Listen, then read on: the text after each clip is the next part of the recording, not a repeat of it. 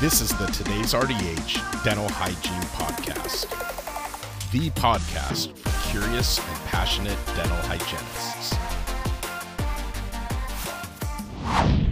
Dental education should be the goal through all stages of pregnancy by Kendra Pierce, RDH. Many factors are at play in a woman's body during pregnancy, and the oral cavity has an important role in the health of the mother as well as for the developing baby. All healthcare providers serve a role in the education of the expecting mother. The dental team should be knowledgeable as well as comfortable in educating a patient before, during, and after pregnancy. Before pregnancy, if a patient informs the dental clinician that she's planning to become pregnant, the clinician can use this opportunity to stress just how important it is to keep up with dental care and home care throughout the pregnancy. Morning sickness and nausea can be addressed. The side effects of repetitive vomiting can increase a woman's risk for tooth decay. So, being aware of this ahead of time may help the patient prevent problems. Advice such as rinsing with a water and baking soda mix to help neutralize acids after vomiting, waiting to brush for about 30 minutes after vomiting, using xylitol products,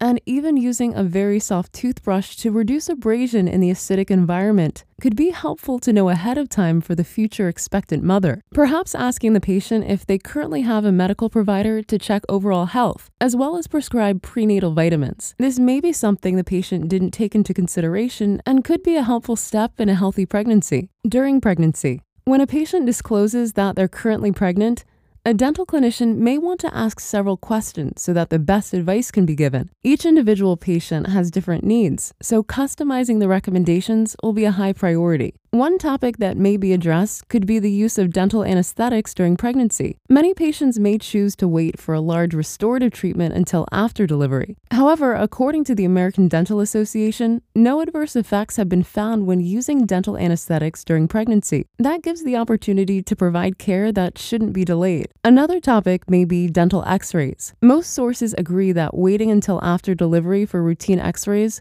such as bite wings, is acceptable. However, diagnostic x rays for pain or large restorative cases are safe with proper shielding. Patients can be advised that good home care, eating healthy, and proper dental care are all crucial in preventing pregnancy gingivitis. This may seem logical. Sometimes, though, a reminder of how important these simple acts can be in providing positive effects can be very important. Dental professionals are very aware of how diet and home care can affect teeth and overall oral health, and we can give a specific perspective to our expecting patients. After pregnancy, as dental experts, we have the greatest knowledge about preventative dental health to share with our patients. During pregnancy, we can give advice regarding the dental care of an infant during pregnancy. It will be vital for the mother to be planning for her child's future dental health. We can share tips about cleansing the infant's mouth with a soft cloth wrapped on a finger, or recommending some of the newer xylitol infused wipes for infants' oral care. We may want to discuss the use of fluoride supplementation in an infant, especially if there appears to be a high risk of decay in the mom or even siblings. We may be able to change habits in order to prevent the continuation of rampant decay in a family just by sharing this vital information. After pregnancy, of course, special emphasis should be placed on the child's oral health for the near and long term future. One topic that may be addressed is thumb sucking versus encouraging the use of a pacifier. We may have our own opinions, but giving parents the facts may help them decide what they feel best about. Of course, sometimes the infant will make the decision. Discuss with a new parent about the things to avoid, such as giving the baby a bottle of milk or juice at night. Some parents may need to be educated on the risk of caries due to constant exposure to sugars while sleeping with a bottle.